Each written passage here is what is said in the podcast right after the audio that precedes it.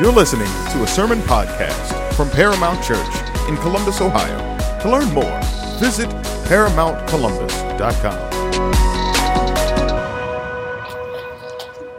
Well, as the kids are making their way to their classes, it is again, as it is every Sunday, my joy to invite you to open your copy of God's Word to our text for this morning, which is Revelation chapter 9, verses 13 through 21.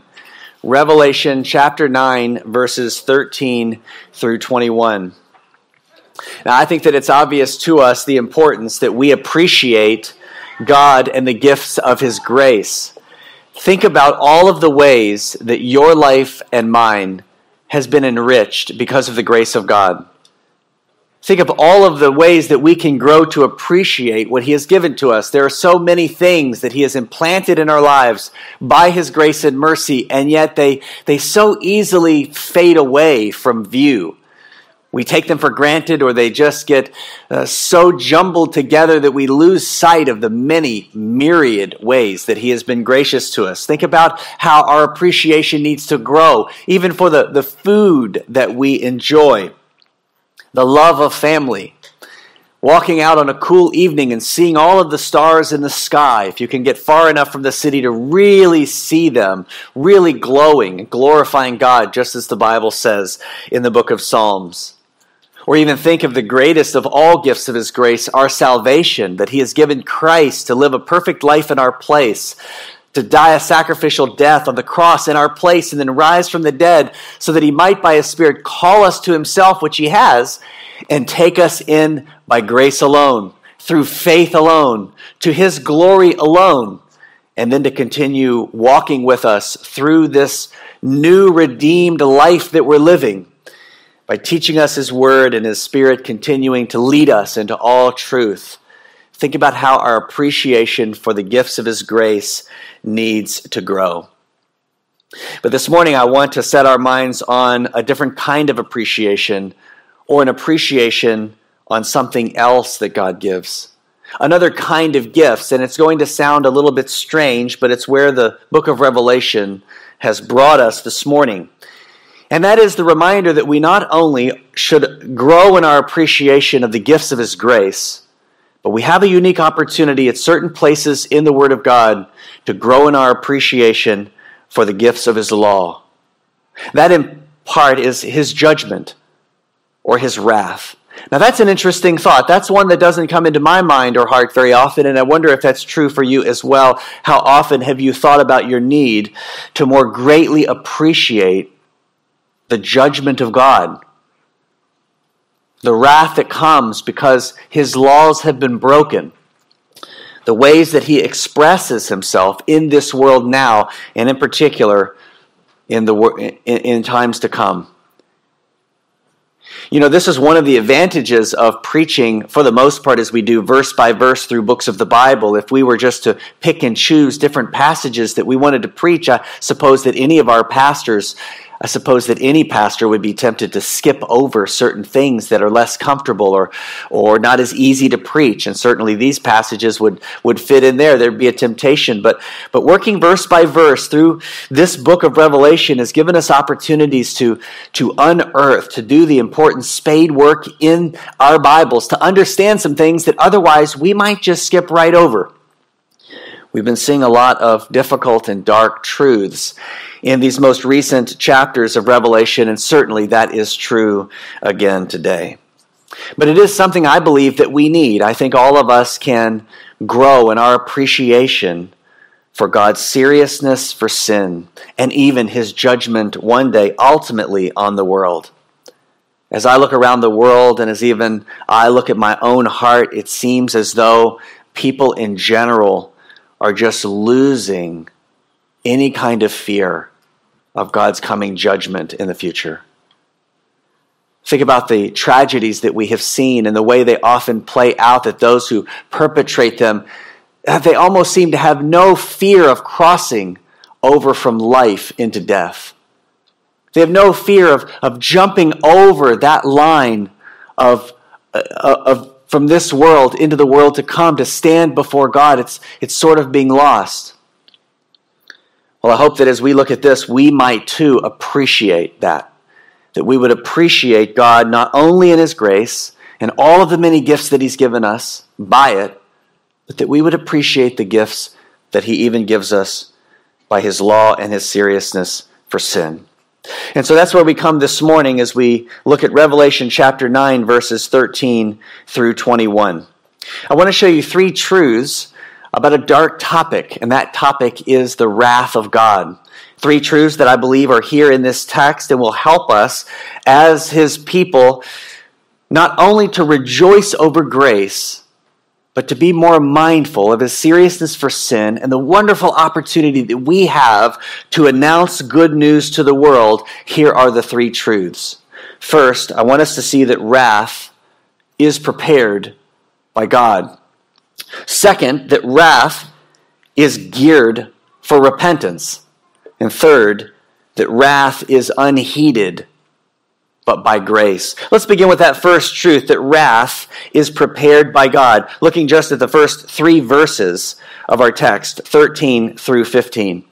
You know, you're out in the world and you talk about uh, important spiritual things or theological questions that even the average person on the street is often asking.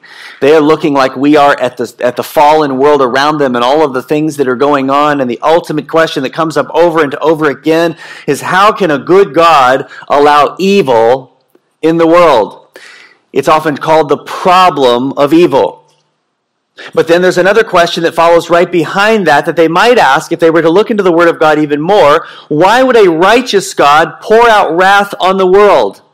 Those two questions seem so confusing to the watching world because those two parts in each question don't seem to go together. How can good and evil coexist? In the mind, or in the purposes and plans of God. Similarly, for this morning, how can his righteousness and his wrath coexist? There is a kind of sense in the fallen mindset that those two things are mutually exclusive. They never should touch and they have nothing to do with one another. But as we look at the Word of God with minds that have been changed and are continually being changed, we need God's help to keep changing the way we think and see His Word the question arises not only because of this misunderstanding, but we see in it a better question.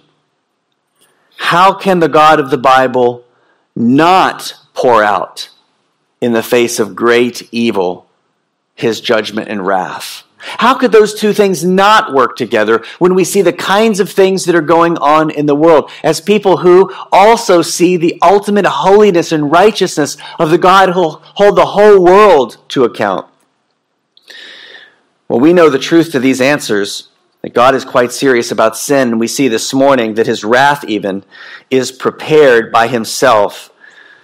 Today we're focusing on this topic of wrath, and we're seeing this morning in this text that it comes upon the world ultimately because of his righteousness not separate from his righteousness, not in conflict with his righteousness, but because he is righteous, wrath is coming and will ultimately come upon the world in the end. Uh, much of what we're reading about in Revelation touches upon this reality that's happening in the future. We'll also see from this text in just a few moments that his wrath is coming upon the world not only because of his righteousness, but because of the very worst qualities of mankind Things like the worship of demons. I know that sounds sensational to modern minds, but that's exactly what the Bible discusses. The worship of demons or idolatry, murder and witchcraft, sexual immorality and theft. The list goes on and on. But what we want to remember this morning as we think about the wrath of God, as we see it in this passage from Revelation chapter 9, is that judgment and wrath does not come by accident. It actually comes by the wise and righteous preparation of God.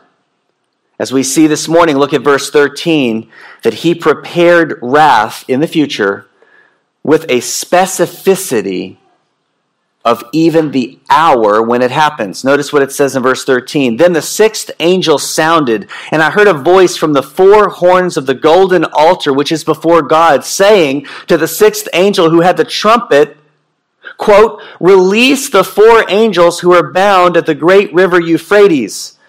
And the four angels who had been prepared for the hour and the day and month and year were released so that they would kill a third of mankind. We're reading here that the wrath and judgment that's coming upon the world does not happen by happenstance or by accident. It actually happens by the intentional preparation of God Himself. I suppose in an everyday, ordinary sense, it's not a lot unlike the way that, that faithful parents discipline children. In faithful homes, discipline doesn't just happen to occur. It actually comes about because of careful preparation and thought and planning and care to make sure that it is done properly and right. When discipline is needed, it doesn't just arise out of thin air or without intention. It happens how? According to the intention of the parent. Well, here we're seeing God's intention in the future of his wrath and judgment falling upon mankind. We read here that a third of mankind would be killed by these four angels. But what I think we need to understand here, which is a really difficult thought or concept for us to get into our minds, is that these angels are not the kind of angels you may expect, but rather that they are, as this text describes them, demons. We've already seen last week how Satan was then granted the ability to open the shaft of the abyss, and that being the place of the netherworld and death, and out comes death from the shaft into the world, darkness into the world, and these creatures that are surrounding the world in judgment. We see even here that these four angels are unbound. The Bible never talks about good or righteous angels as being bound, only evil angels. These are therefore demons. They had been bound at the great river Euphrates, which, as we look throughout Scripture, is a way that the Bible talks about a dividing line because between the domain of light and the domain of darkness. The river Euphrates is always viewed as a boundary.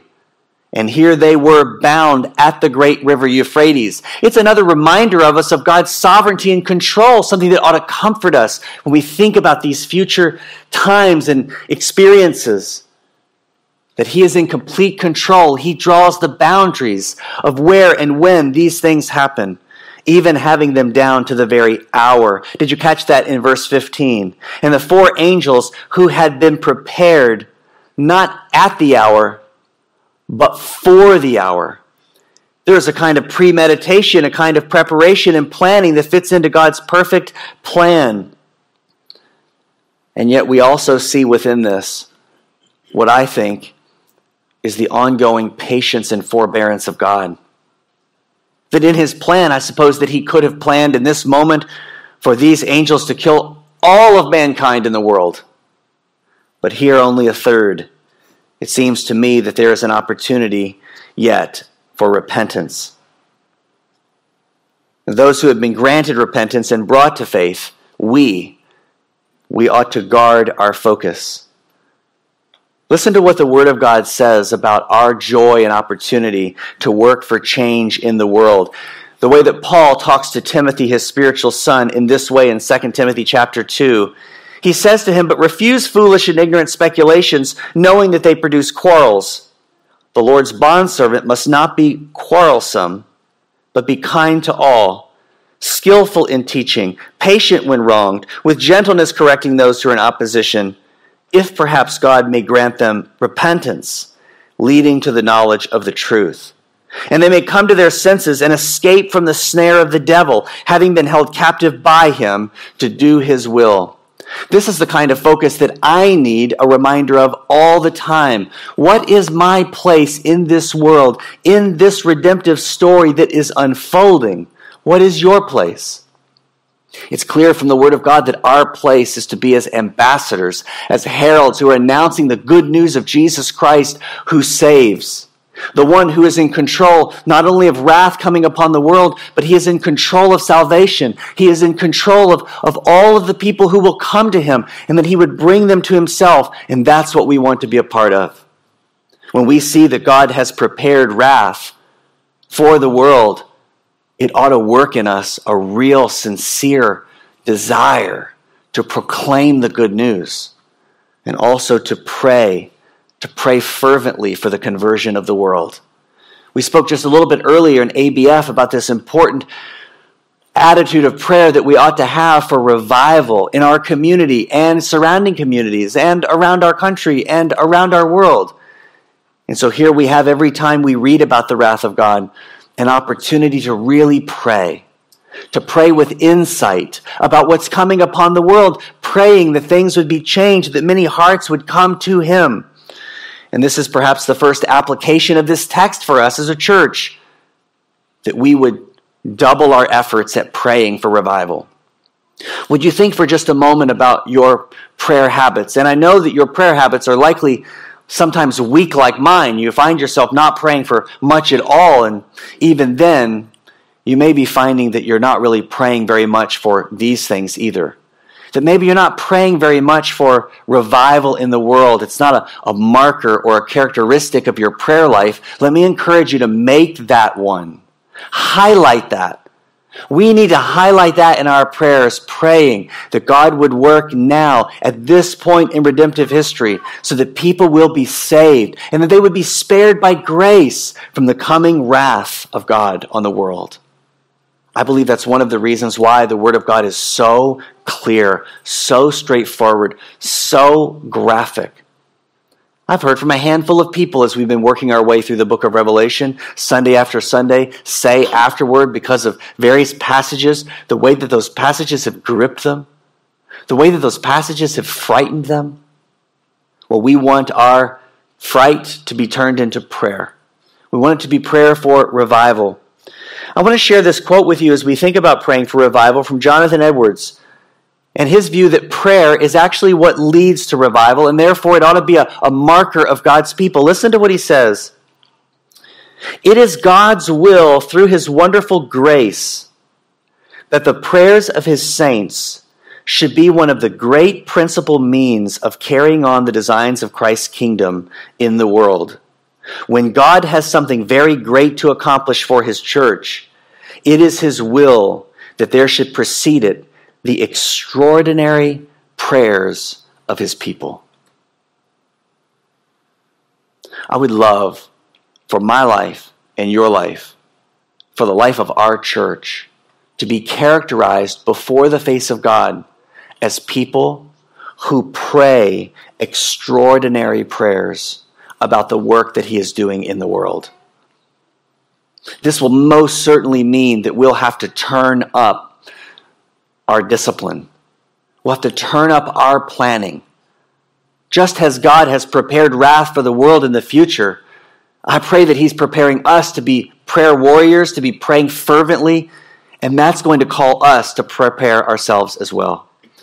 So I want to encourage you this morning as we read about this and we see the frightening things in the Word of God that they would drive us to this sincere prayer for revival. And if you find, like me, that sometimes that's low on your list or not on your list at all, to bump it up to the top. To make that something that every time it comes into your mind, you're praying that God would bring revival while there's time before these days come, before the end. Now, the reason that I think we should be praying for this is because as I see in the Word of God the work of God's judgment in the world at seasons in the past, and then the intensified judgment of the world that we're reading about here in the days of the tribulation and the final judgment before His kingdom comes, I believe that these expressions of judgment, even these glimpses of wrath in the world now, and perhaps even then, because it seems that there is an opportunity for repentance and faith that wrath is even geared for repentance. God, as always, determines, even here, what evil does. This is where we're getting into the real depths of theology and what, what does it mean for God to be God and what does it mean for Him to be sovereign. And I don't have all of that worked out. I don't understand how all of that fits together, but I do know this. I do know that He is in control. And I do know that no matter what is happening in the world, there's not a moment in time where he's lost control or he's feeling a little, a little iffy about how things are going. He's always confident in his preparation, in his determination of what's happening in his world, even determining what evil does. In the next part of our passage, verses 16 through 19, John sees riders on fearsome horses going to the four corners of the world, seeking those who are set out for judgment at this time. It is another picture, though hard for us to get our hearts around, of God at work in the world in wrath. Notice what it says in verse 16 the number of the armies of the horsemen was 200 million. I heard the number of them, and this is how I saw in my vision the horses and those who sat on them. Listen to this picture of judgment in the world. The riders had breastplates the color of fire, hyacinth, and of brimstone, and the heads of the horses are like the heads of lions, and out of their mouths came fire and smoke and brimstone. And here we read it again a third of mankind was killed by these three plagues by the fire, the smoke, and the brimstone which came out of their mouths. For the power of the horses is in their mouths and in their tails, for their tails are like serpents and have heads, and with them they do harm. We're given some specific pictures or details here so that we can understand what's going on uh, maybe a little better. We see here that the breastplates have three colors. Did you notice that? There's red, there's a kind of blue and a kind of yellow. It seems that these colors are symbolizing the plagues that are going out into the world at this time of judgment. The colors of fire, the colors of, of brimstone, the colors of smoke, the same as what is coming out of the mouths of the demons. The horses kill with their mouths and they harm with their serpent tails. This is an incredible picture of judgment in the world. As we read about this, it's hard not to be reminded from the fire and the smoke and the brimstone of Genesis 19. We see a very similar picture of fire and burning sulfur raining down on Sodom and Gomorrah. But at that time, it only affected those two cities. Here we're seeing a picture of when this will affect the whole world. Why is this happening? Well, first, it's happening because of the unrighteousness of people in the world. Second, I believe and hope and pray that when it happens, it's happening to bring about repentance. That these moments of judgment, this serious worldwide judgment, would lead many people to see Christ and to believe in Him. That His grace would accompany these judgments and bring them to faith. This is what we're praying for now when we pray about revival. And we're praying because we recognize why this is happening. It's happening because of unrighteousness. Let me remind you of another passage where we see uh, an incredible list of uh, describing what is wrong with the world. Listen to Romans 1, verses 28 through 32, where Paul says, just as they did not see fit to acknowledge God, God gave them up to a depraved mind to do those things that are not proper. Having been filled with all unrighteousness, wickedness, greed, and evil, full of envy, murder, strife, deceit, and malice. They are gossips, slanderers, haters of God, insolent, arrogant, boastful, inventors of evil, disobedient to parents, without understanding, untrustworthy, unfeeling, and unmerciful. And although they know the ordinance of God, that those who practice such things are worthy of death, they not only do the same, but also approve of those who practice them. Passages like this give us a striking, captivating reminder of why judgment will come upon the world. Ultimately, it will come upon the world because of people. Because of people like you and me. You probably remember that popular, famous quote from G.K. Chesterton when a news article had asked uh, various thinkers uh, this inquiry What's wrong with the world today? Asking that they would respond and provide their insight on what exactly is wrong with this world that's obviously broken and falling apart. And you know that famous line where Chesterton simply quips back, Dear Sir, I am. Yours, G.K. Chesterton. What is wrong with the world? I am. If you look around the world, take a real honest look, it's not hard to see what's wrong with it. Look at the flowers blooming in season Or look at the stars and moon glorifying God in the sky. Are they what's wrong with the world? Look at the animals doing what God created them to do the cats being pests, the dogs being man's best friend. Are they what's wrong with the world? No. No, uh, with the exception of some, some glimpse of God's judgment in the world, perhaps, when, when some natural disaster occurs we believe that as well as God's work in the world to bring people an awareness of their fragility and their need for Him, that they would come to Him. But even then, it's not the creation that's wrong with the world, it's people. People are what's wrong with the world. It's people that are causing the problem. It's you and it's me that's wrong with the world. Now, that's an important truth for me to hear because when I read passages like we've just read in Romans 1, or I, I read about the people in Revelation, or the judgment falling upon the people of the world, I am so easily tempted to become conceited with this false humility that I'm not in that list, that I'm not one of those people. I'm not the cause of judgment in the world. I'm beyond all of that.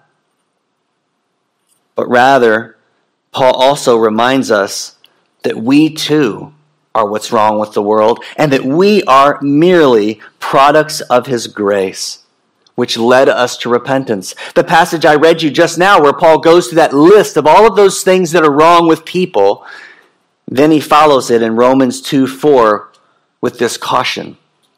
He cautions his hearers not to fall for that conceited trap of thinking that we're not in the list. We're good. We're the people God's really happy with in the world because we've done things right. It's the other sinners in the world that God is really needing to deal with.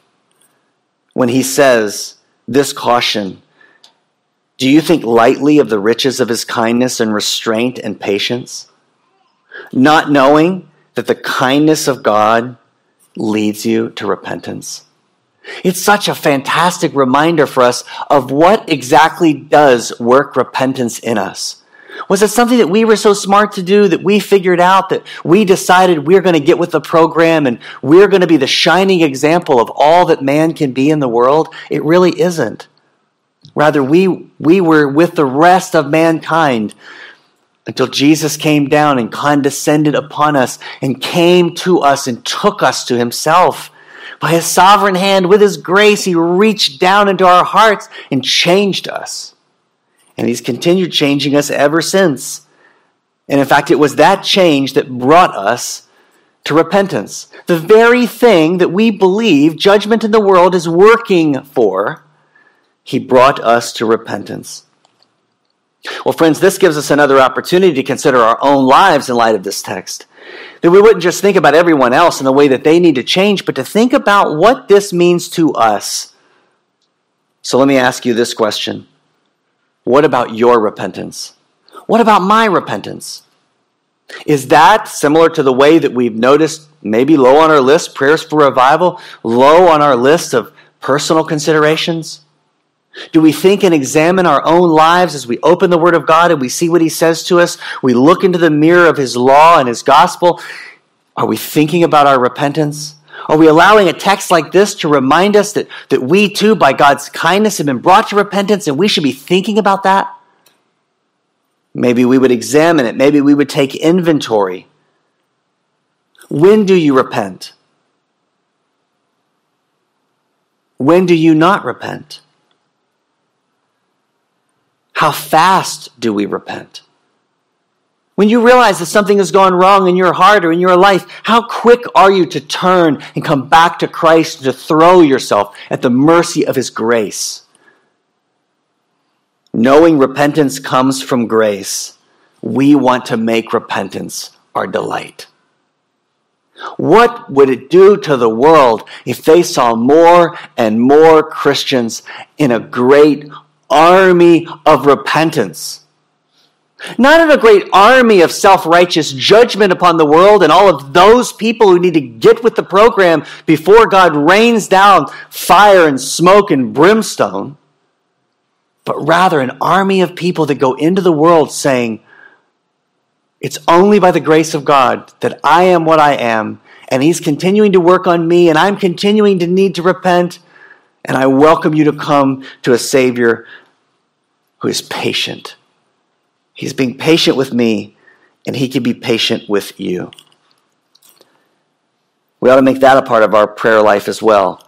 God, help us to be repentant. Even as your people, help us to see ways that we can rejoice and change. But finally, I want you to see this. Why exactly is it that we insist, or rather that we even rejoice, that repentance is by grace?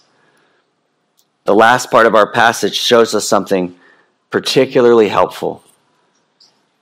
The third truth I want you to see, in addition to the fact that wrath is prepared by God and that wrath seems geared for repentance, is that wrath is in fact unheeded but by grace. This is one of those passages where, in my kind of self righteousness and conceit, I kind of think ahead about what's going to happen. And when it doesn't go that way, I'm shocked by it.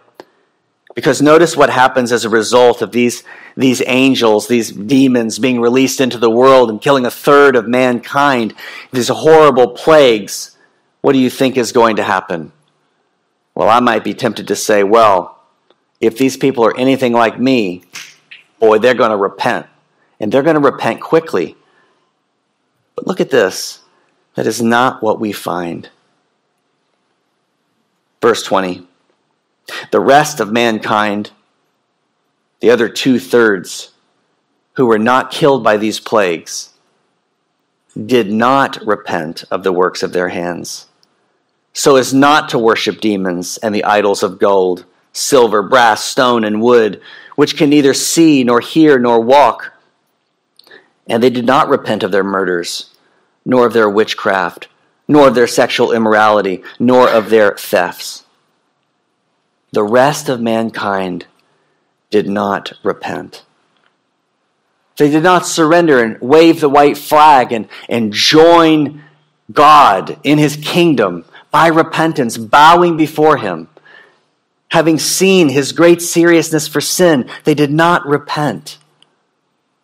You know, in this world, when we see warring tribes killing and, and, and one group encouraging the other to submit and surrender, to become prisoners of war, and that other group refuses, they say, No, we will fight to the death. We will never give in, much as we've seen, for instance, recently in, in Ukraine. We honor that, we exalt that, but not here. Because this is the wrong move to see all of this going on around the world and still to dig in one's heels in non repentance is not the way. But that is what they do. Their response to the deadly scene of wrath shows something about the human heart. I think this is an important thing for us to see. It's important for us not only to understand what this passage is telling us about the future, but what it tells us now about our own hearts and how we can be good ambassadors of Christ to the world. It tells us about the human heart this that visible evidence and even experiences cannot change the human heart in its sin. It's often thought that that's really what people in the world need. They need more evidence that God exists. If we could just get the scientific facts laid out and we could make this case and we could show them what God looks like and we could prove this and we could prove that, they have no choice. They have to come. But here we see again what we already know from our experience in the world is that none of those things can change hearts. None of those things alone can bring people to faith in Christ. And knowing this will help us in our evangelism or our apologetics. That's a word that means we defend the faith. How we talk to people about the gospel. Knowing this helps us. Because knowing this reminds us that it is only hearing with faith that can bring people to faith in Christ. It is only hope in the gospel. Listen to where else we see this truth played out. Luke 16. You may remember that the rich man dies and goes before God, and he says, uh, he asks for Lazarus to be able to go to his brothers so that they could be saved. If he could go back and appear to them and tell them the truth and give them this incredible experience and tell them how they needed to change, and they would. But Abraham says, They have Moses and the prophets, let them hear them. But he said, No, Father Abraham, but if someone goes to them from the dead, they will repent. But he said to him, If they do not listen to Moses and the prophets, they will not be persuaded even if someone rises from the dead. This is a shocking truth and reality about the fallen human heart. It's telling us that even if a person under the curse of sin, in unbelief and far from Christ, were to see someone rise from the dead and stand before them and tell them, I have been to the other side you need to come to Christ. They will not come. It's that reminder that evidence is not enough. Why is that? Why is it that having seen what's going on in the world, that the rest of mankind still won't repent? It's because the problem is deeper than evidence. The problem is deeper than the mind. It's deeper than having enough facts that sort out who God is and what I should do with Him, and that leads us to faith. That's not what leads us. There's something deeper wrong. The actual setting of the human heart is off. And therefore, everything that the human heart entertains with that off setting is going to result in an off conclusion. And that's why no evidence would ever bring anyone to faith in Christ. One theologian put it this way he is an apologist named Cornelius Van Til. He explains the human heart and this problem that we're seeing in this text this way. He says the mind of fallen man may be compared to a buzz saw that is sharp and shining, ready to cut the boards that come to it. He says, Let us say that a carpenter wishes to cut 50 boards for the purpose of laying the floor of a house. He has marked his boards. He has set his saw. He begins at one end of the mark of the board, but he does not know that his seven year old has tampered with the saw and changed its setting. The result is that every board he saws is cut slantwise and thus unusable because too short, except at the point where the saw made its first contact with the wood. As long as the set of the saw is not changed, the result will always be the same. So, whenever the teachings of Christ are presented to the natural man, they will be cut according to the set of the hu- sinful human personality. Did you capture that picture? Later, try to bring it to mind or discuss it in community group because it's a helpful picture of exactly what is wrong with the human heart, even, even mine, even yours. As long as sin remains, there is a kind of setting that is often slanted to the side, and it must continually be pulled back or pulled back once and for all by Christ Himself. It only happens by grace, it happens by His supernatural working in our hearts. And that explains why, even if two thirds of the world could see one third of the world fall under the judgment and wrath of God, they still would not repent. Not unless God, by His grace, comes to them with the good news that is powerful to save, the good news that can set the heart right. That's what our joy is. That's why we are so glad to be Christians who love the gospel. Because we have the message, we have the announcement that God has promised to use. In fact, it is the only way. And therefore, we want to be faithful ambassadors. We read texts like this because we want to see many people come to Christ. We want to see them changed by His grace, and that happens as we make the good news known. But it also reminds us of how we are to interact with the world around us. We cannot simply aim at the mind. We can't keep pumping out the facts or trying to come up with new, fine arguments. Those have their place, they can be useful, but ultimately they will never change the human heart. What do we need to do? We need to speak to the heart. We need to speak to every person we can about his heart, about her heart, about what his or her heart loves, about the ultimate commitment of their hearts. And to show them with God's word and by God's help and grace that that path will always lead ultimately to destruction. And therefore, they ought to abandon that ultimate commitment. And they ought to come to Christ. We want to show the futility of what the world believes by showing them the beauty of Christ, accompanied by his grace. And that means that what we'll be doing is ministering the gospel. Not merely just talking the gospel, not administering the gospel, but ministering the gospel to people, talking to them about real life, about their hearts and their desires, their wishes, their fears, their dreams, their hopes, their trusts, and showing them that Christ is all. Well, this morning, as we come to a close, I hope that in some small way, you and I may grow as a result of this text to appreciate even more the importance of God's judgments in the world.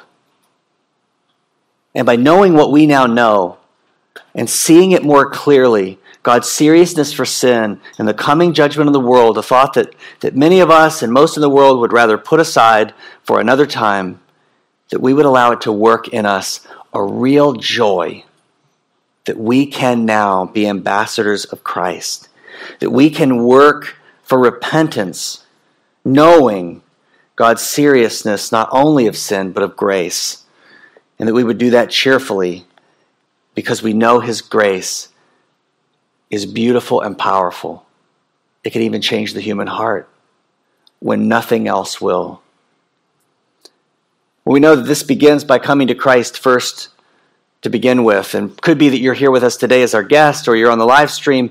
We want to encourage you, if you're hearing the gospel for the first time, to consider carefully what Jesus Christ has done for sinners like us, the incredible work of grace that he's done in the world, and that you would come to him. That's our prayer.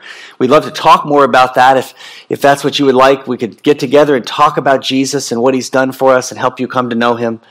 But for the rest of us who know Christ now, may this text work in us a real desire to make him known who are you going to tell?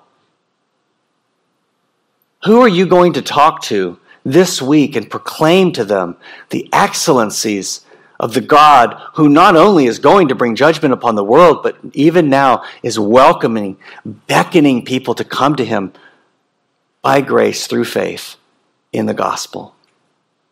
Let's be ambassadors. We have so many opportunities. We said that at the beginning in the announcements. So many opportunities to be inviting, to be going out and sharing. Let's do that. Let's do that. Starting today. Our Father in heaven, we cannot do it. We cannot do it on our own. We are in desperate need of you. And God, we pray that you would motivate us, that you would use us, that you would Strengthen us, that you would enlighten our hearts. Give us a passion, give us an urgency for, for people to speak directly to them, to their hearts, as fellow sinners who are in need of a Savior ourselves. And God, we pray this morning from what we've heard in your word that you would make us quick to repent. Make us the kind of people who, who want to live lives of repentance, who want to live close and joyful with you and that we would be an example, perhaps to the world in some small way, of just how good it is to know Christ and how they can come to know Him too by faith. Make us ambassadors, make us evangelists, make us apologists. Use us, God, for what we could not think of anything better than to set the heart right. We pray this in Jesus' name. Amen.